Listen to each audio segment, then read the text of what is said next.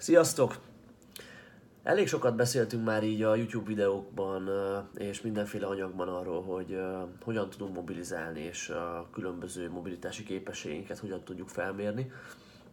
És számomra nagyon érdekes volt az, hogy amikor kiraktam egy szavazást a Facebook csoportban, arra vonatkozóan, hogy ki miben szeretne fejlődni a 2019-es évben a leginkább, vagy miben ki miben érzi a fejlődés igényét a leginkább a 2019-es évben, akkor a mobilitás témája nyert, és, és ez elég beszédes, azt gondolom.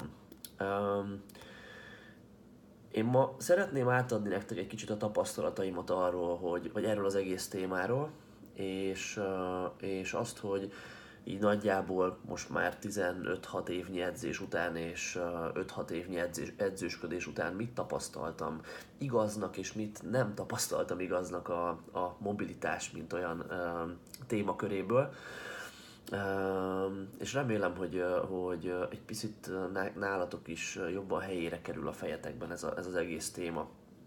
Uh, kezdeném nyilván azzal, hogy nem vagyok gyógytornász, nem vagyok orvos, meg mit tudom én, semmilyen nem vagyok. Viszont tényleg már rengeteg ember volt a kezeim között, meg a csapatunkban ugye a, az egész csapat kezei között, és tapasztaltunk egymást. Voltak nyilván sérülések, voltak nagyon rossz mobilitású emberek, voltak jó mobilitású, ember, jó mobilitású emberek, akik szintén megsérültek, voltak olyan nagyon rossz mobilitású emberek, akik soha nem sérültek meg, voltak olyanok, akik nagyon rossz mobilitással, nagyon jó teljesítményt értek el, és fordítva is, tehát, tehát nem olyan fekete-fehér az dolog, és, és erről szeretnék majd kicsit beszélni nektek.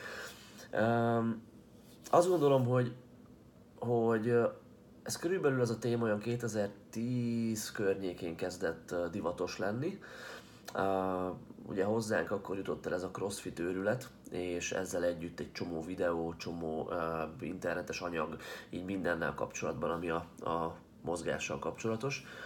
És a mobilizás, mobilizálás témája is egy volt a sok közül, ami, ami a köztudatba jött, és hál' Istennek egyébként, hogy a köztudatba került, hiszen előtte nem nagyon foglalkozott vele senki. Tehát aki, aki még aki teljesítményfókusszal edzett, azok sem igazán uh, foglalkoztak ezzel a kérdéskörrel, aztán a gyúrósok, testépítők meg pláne nem. Uh, és ez tök jó, hogy, hogy jobban szem elé került az egész történet. Viszont, mint mindig, az inga most is átlendült a másik véglet felé, és egy csomóan én azt gondolom, hogy, hogy túlzottan sok figyelmet kezdtek el tulajdonítani a mobilizálásnak, mint olyannak. Ugye nagyon vonzó gondolat az, hogy, hogy,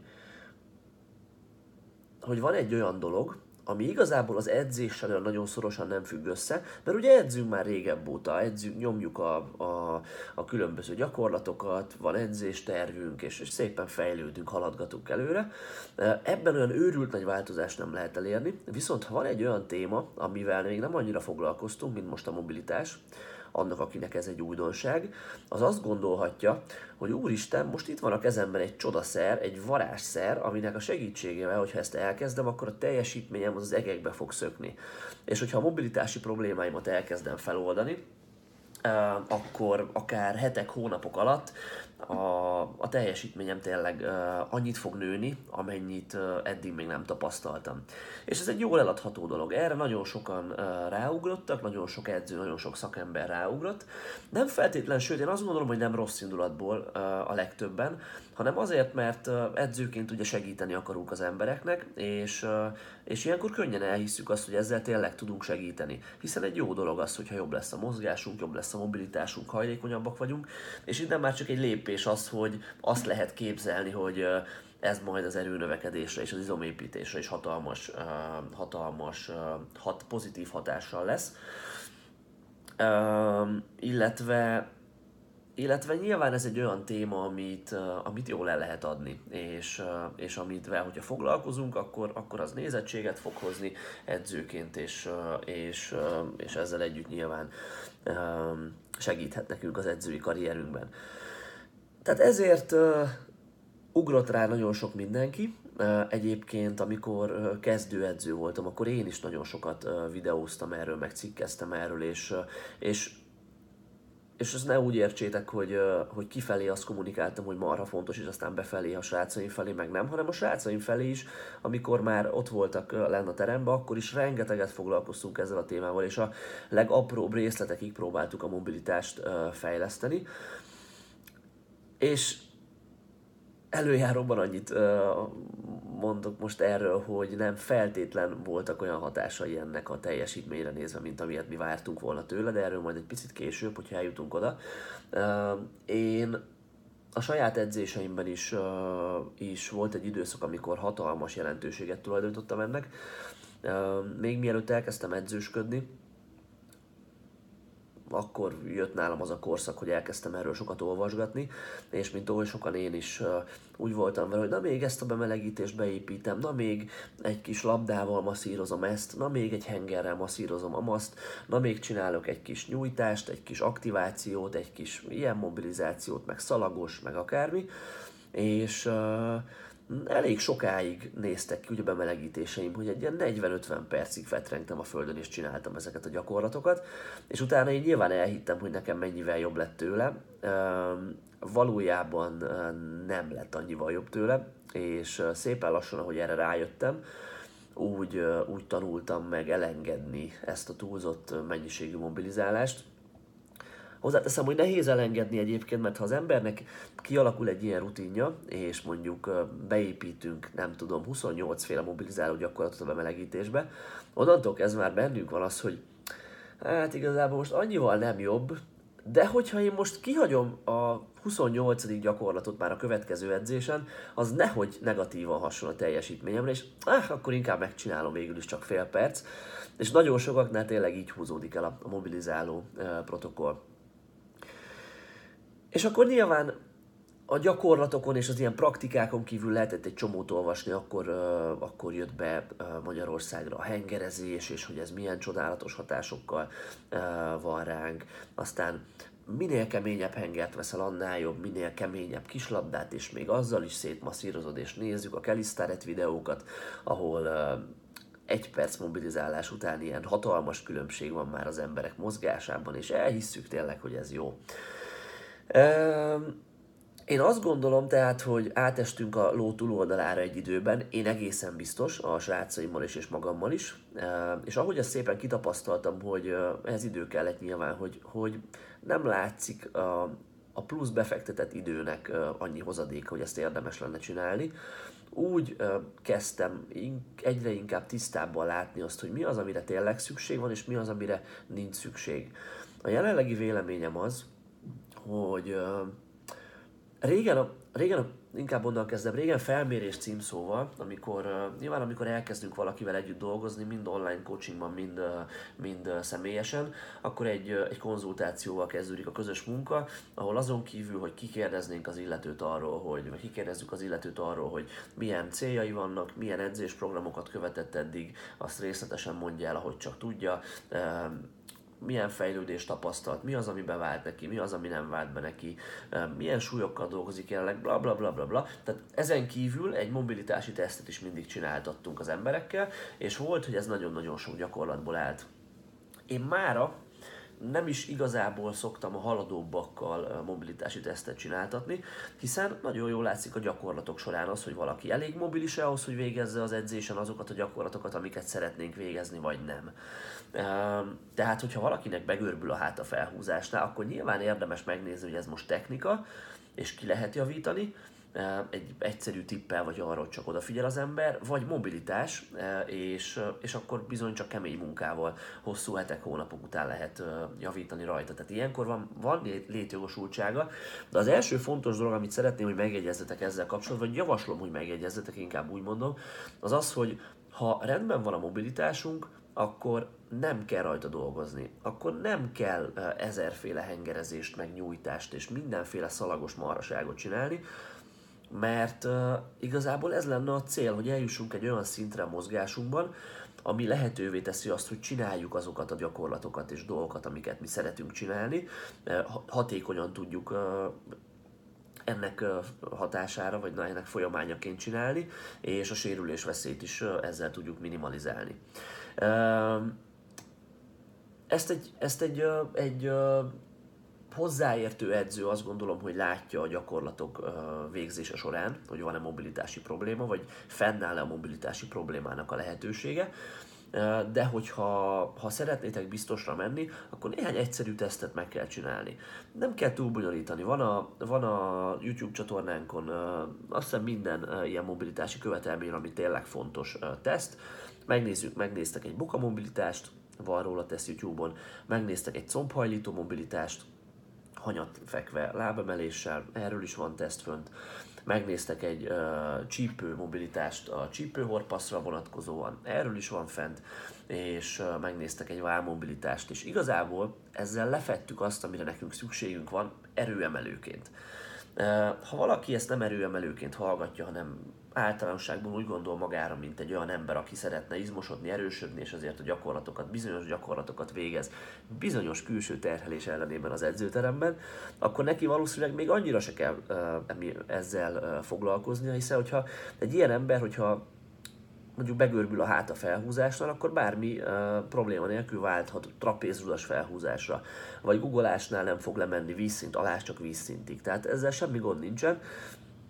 Uh, de ha erőemelők vagyunk, és vannak kötelező gyakorlataink, akkor jobb, ha megbizonyosodunk arról, hogy ezekhez a kötelező gyakorlatokhoz van elég mobilitásunk.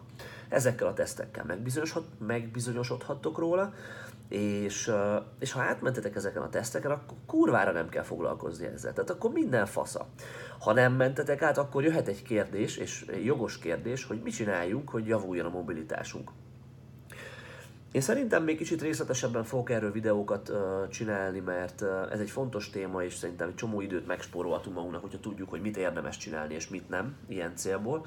Most csak kicsit így tényleg áttekintés szinten, ha nem tudunk bekerülni egy adott pozícióban, azért, mert mobilitási, követelmi, mobilitási problémánk van, tehát az izületünk nem, tud, nem tudja azt a, azt a bizonyos uh, pozíciót felvenni egyszerűen, mert nem tud oda kerülni a csont, nem tud úgy mozogni az izületen belül valamilyen korlátozásoknak köszönhetően, akkor bizony valahogyan meg kell tanítanunk azt az izületet, hogy fel tudja venni azt a pozíciót, amit elvárnánk tőle mivel itt most pozíciókról van szó, és én azt gondolom nem feltétlenül izmokban kell gondolkodnunk, eh, mert ha ezt megpróbáljuk, akkor nagyon mélyen eh, elveszhetünk az erdőbe. De ha egyszerűen akarjuk ezt megközelíteni, akkor pozíciókban kell gondolkozni, és amilyen pozícióban nem tudunk bekerülni, abba kell próbálni bekerülni, és abba kell megtanítani a testünket, hogy hogy tud bekerülni, ezt hogy tudjuk csinálni, Nyilván nem hengerezéssel, mert hengerezésnél semmilyen pozícióról nem beszélünk meg mozgásról, ott felterengünk egy hengeren és masszírozzuk az izmainkat, majd picit később kitérek arra is, hogy esetleg ennek miért lehet, milyen előnyös hatása lehet. Nyújtani kell, te, tehát tényleg azt a pozíciót fel kell venni a, a, a, abban az izületben, és, és próbálni kell a mozgástartományunkat bővíteni. A nyújtás igazából erről szól, tehát nem kell a nyújtásnak semmilyen mágikus tulajdonság, jelentőséget tulajdonítani. Egyszerűen nyújtás során azt gyakoroltatjuk a testünkkel, hogy az adott mozgástartományt hogy tudja felvenni passzív módon. Ha passzív módon nem sikerül, tehát uh, izommunka nélkül, izomfeszülés generálása nélkül passzív módon nem sikerül felvenni, felvenni egy adott pozíciót, akkor aktív módon sem fog sikerülni. Tehát minden, minden képen ezzel kell kezdenünk.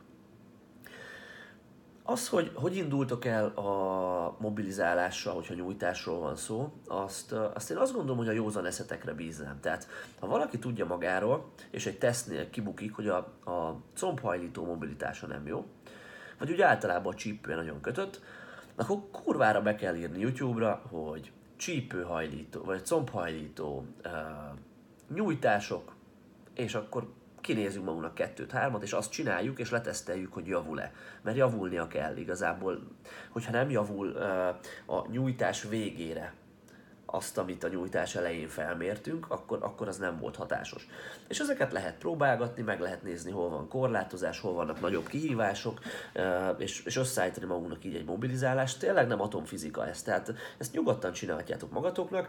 Be lehet írni azt, hogy mit tudom én, csípő joga, csípőnyitó joga, és megcsinálni azt a 10 perces gyakorlatsort, ami YouTube-on van. Persze nem úgy fogjátok csinálni, mint az a, az ember, aki bemutatja valószínűleg, de mégis mozogtok, megpróbáljátok a, a, a, a határaitokat feszegetni, és, és elindul egy tanulási folyamat, aminek következtében majd szép lassan egyre mobilisebbek tudtok lenni. Én tehát mindenképpen azt javasolnám, hogy így kezdjetek el dolgozni a mobilitási problémákon. Aztán persze lehet mondjuk hengerezni is, a hengerezéssel kapcsolatban nagyon sok tévhit keringés, igazából azért, mert nem is pontosan tudjuk, hogy mit csinál. A tudomány ott tart jelenleg ezzel kapcsolatban, hogy nagyon komoly szakemberek mondanak teljesen egymásnak ellentétes dolgokat, és, és a, tanulmányok, a tanulmányok nem igazán mutatnak egy, egy, egy összefüggő képet azzal kapcsolatban, hogy tényleg mit csinál az önmasszás kvázi. Én amíg ez így van, addig nem szerettem, nem szeretek egy olyan dologban bízni, ami, ami, ami kérdő, aminek kérdőjeles a kimenetele. Pláne, hogyha van ennél sokkal jobb módszer is. A hengerezés arra egész biztosan jó, hogy ellazítsa az izmot. Nem azért lazítja el, mert, mert a formája más lenne az izomnak, vagy, vagy valahogy fizikai behatással lenne rá, egyáltalán nem, hiszen egy puha, de még ha kemény, akkor is egy, egy, egy külső tárgy, vagy hengerről beszélünk, ami nem fogja nekünk az izmainkat e, átformálni, vagy az izomrostjainkra hatással lenni így fizikailag, egyszerűen idegrendszeri választ generál a testünkben, és ennek az idegrendszeri válasznak a, a folyamányaként egy picit lazábbak lesznek azok az izmok, amit tudunk henger, amit hengerezünk, és ezáltal a mobilitásunk is jobb lehet. Tehát, hogyha valakinek mobilitási problémája van mondjuk a combhajlítóba, akkor tök, tök jó ötlet nyújtás előtt egy kicsit hengerezni. De fontos az, hogy önmagában a hengerezés, én azt mondom nektek a jelenlegi tapasztalataim, tudásom alapján, önmagában a hengerezés nem fog megoldani az égvilágon semmit, lehet egy pici fájdalomcsillapító hatása, lehet egy rögtön, egy olyan hatása, ami rögtöni ellazulást eredményez az izomban, viszont a hosszú távú hatásáról, hat hatására azért komoly pénzt ne tegyetek. Én tehát azt javaslom, hogy edzés előtt érdemes hengerezni, hogyha van valami olyan probléma, ami, ami, ami tényleg ilyen komolyabb mobilitási probléma. Edzés után érdemes lehet azért hengerezni, hogy kicsit lelazítsuk az izmainkat, nem kötelező, csak érdemes, mert ez egy olyan jó dolog, a regeneráció gyorsabban beindul. Pihenő napokon nem gondolom, most nyilván arról beszélünk, hogyha mobilitási problémánk van, nem gondolom, hogy a hengerezés olyan nagyon sokat tenne értünk, én inkább mozgás specifikusan, vagy mozgás centrikusan szeretném, szeretem megközelíteni az ilyen uh, problémáknak a javítását. Na, de akkor kipipáljuk azt most tényleg csak így címszavakban azt, uh, hogy, hogy hogyan tudunk javítani a mobilitási problémáinkon, de ha nincs probléma, és egyébként rengeteg ember ebbe a, ebbe a, a kalapba esik, akinél úgy nagyjából minden rendben van, hogyha elvégzi a teszteket, akkor nem kell ezzel vesződni, nem kell edzés előtt csak azért, mert jó hangzik, és jókat olvastunk róla fél órát hengerezni, meg mobilizálni. Én viszonylag kevés embertől kérem már azt, hogy a edzés bármit is hengerezzem, mert egyszerűen nincs rá szükség. Amikor rengeteget hengereztünk és rengeteget mobilizáltunk, semmivel se volt jobb a teljesítménye az embereknek, és semmivel se volt kevesebb sérülés, mert sérülés a sportnak a része, nem lehet kiszámítani, hogy mitől jön tehát én nem gondolom, és, és nem is mozogtak jobban ezek az emberek, tehát nem gondolom, hogy ez lenne a, a célra vezető. Lehet arról beszélni aztán, hogy a mobilitás fenntartása érdekében uh, lehet érdemes mobilizálni. Ezt most olyan furán fejeztem ki, de értitek. Most rendben van a mobilitás, de mi lesz majd 5 év múlva? Szeretném, hogy akkor is rendben legyen, tehát mobilizálok minden nap. Ez egy jó út lehet egyébként, tehát nem csinálunk vele rosszat, viszont azt szeretném kiemelni, hogy, hogy ez nem feltétlenül szükséges ahhoz, hogy a mobilitásunkat megőrizzük, ahhoz használni kell a testünket azokban a pozíciókban, amiket mi szeretnénk gyakorolni a sportunk vagy az élet során. Tehát, hogyha soha nem emeljük fel a karunkat fejfölé, és egész nap csak a gép előtt ülünk, akkor nem fogjuk tudni előbb-utóbb felemelni rendesen a karunkat fejfölé. De ha minden nap felemeljük a karunkat fejfölé, és ne adj Isten azzal dolgozunk is valamit, akkor meg fog maradni ez a képesség, mert a testünk nem hülye, akkor, akkor, akkor tudja, hogy neki ezt, ezt, ezt tudnia kell produkálni. Tehát én azt mondanám, hogy, hogy a mobilitás fenntartása érdekében ha mozgunk, az bőven jó. Mit jelentett ez a mozgás? Ez lehet az, hogy mondjuk heti 5-6-szor edzünk, és több részre osztjuk a, az edzéseinket. Minden edzés elején megcsinálunk egy általános bemelegítő protokollt, amivel átmozgatjuk a testünket a különböző mozgástartományokban. Egyébként erre is van föl egy YouTube videó, amit én szoktam végezni, feltöltöttem. Semmi csoda nincs benne, viszont egy jó általános bemelegítés, és tényleg a legtöbb mozgástartományt így jól át lehet mozgatni és üzletet. Tehát legyen egy bemelegítés, és, és edzünk gyakrabban, ha nem edzünk gyakran, mondjuk csak heti háromszor, és, és olyan az életvitelünk, hogy, hogy sokat ülünk, és nem használjuk a testünket, mert ha használjuk, akkor nincsen semmi gáz, akkor érdemes lehet valami, sőt, nagyon is érdemes, valami olyan ö, mozgást beiktatni a napjainkba, amivel tényleg tudjuk használni a mozgástartományainkat. Hogyha ez egy reggeli 10 perces nyújtás, akkor egy 10 perces nyújtás, erre is vannak fel YouTube videóink.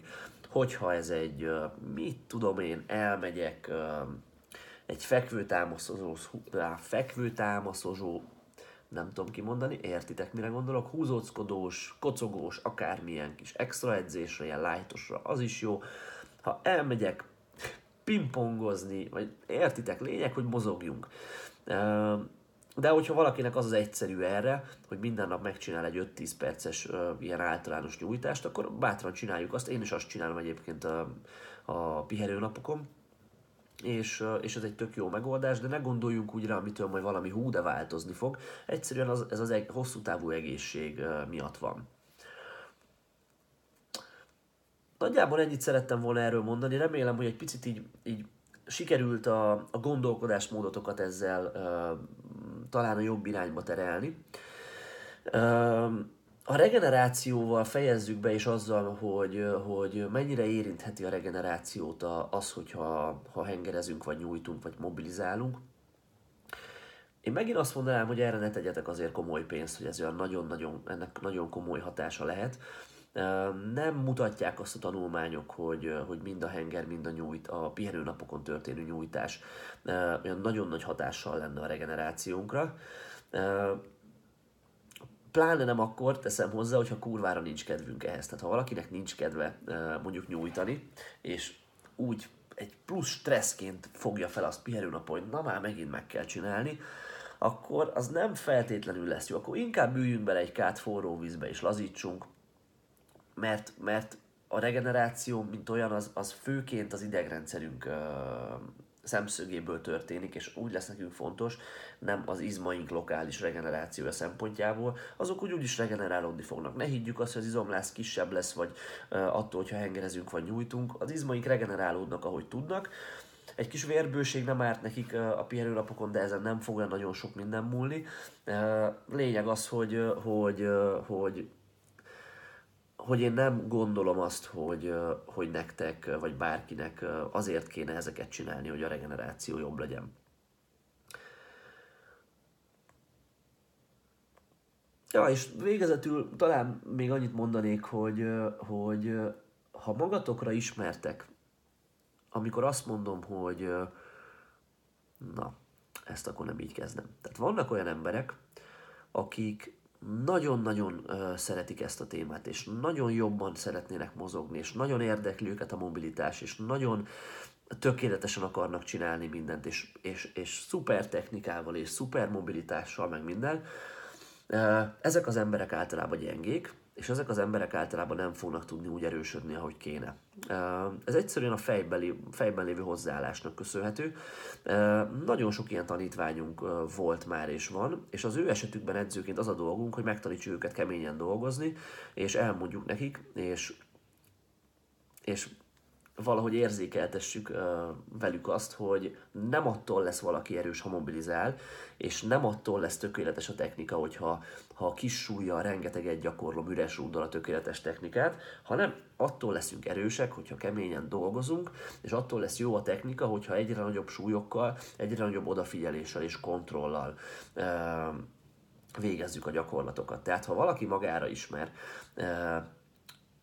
így ezt hallgatva, és azt mondja, hogy hát igen, én is pont ilyen vagyok, akinek a mobilitás nagyon fontos, és erről olvasgatok meg minden, és nincsen olyan mobilitási problémátok, ami ilyen hatalmas lenne, akkor szarjátok le ezt az egészet, jó? Akkor ne foglalkozatok ezzel, edzetek keményen, csináljátok meg a kis nyújtásaitokat, ha szeretnétek, de, de ne ez legyen a fókuszban fejben, hogy, hogy hogyan tudnánk még mobilisebbek lenni, mert a legtöbb esetben ez, ez nem szokott az erő növekedésre válaszul szolgálni. Márpedig nyilván mi más lenne a célunk, hogyha ezt a podcastet hallgatjátok. Na, én ennyi voltam már, mert alig tudok már beszélni. Benyeltem egy ilyen megfázásszerű, nem tudom milyen vírusos akármit, és már egy hetet tiszta vagyok. Meg nemrég jöttem az edzésről, és még nem kajáltam azóta, tehát most az jön. Hoztam magamnak a kínaiból. Jó, hát nem lehet mindig főzni, baszki. Hoztam magamnak a kínai rizses, húsos cuccot. Szóval én ezt most betolom. Remélem, hogy hasznos volt. Ha bármi olyan kérdés van ezzel az egész témával kapcsolatban, ami feszít titeket, akkor én azt szeretném, hogy a YouTube videó alatt tegyétek fel, mert ott a többiek is tudnak belőle tanulni de írhatok nekem is privátban. Természetesen, hogyha szeretnétek az edzéssel kapcsolatban bármi mást kérdezni, akkor is várjuk a kérdéseiteket. És, és hogyha szeretnétek online coachingban segítséget kérni a, a edzésétek programozásával kapcsolatban, a te, gyakorlatok technikájának csiszolásával, akkor erre is, erre is természetesen továbbra is van lehetőség. Folyamatosan vannak, vannak üresedéseink, üres helyeink, tehát, tehát annak ellenére, hogy a tanítványaink majdnem felével már lassan száz emberrel dolgozunk online coachingban, annak ellenére nyilván mindig van egy-két kieső, tehát hogyha, hogyha lőttök egy érdeklődő e-mailt, vagy valami, mert szeretnétek ezt, akkor, akkor erről tudunk titeket informálni. Aztán, ja, edzetek keményen, ne vigyétek túlzásba a mobilizálást, és uh, hallgassátok a Power Builder podcastet majd jövő héten remélhetőleg megint, amikor ismét jelentkezem valami érdekes témával. Szevaszt!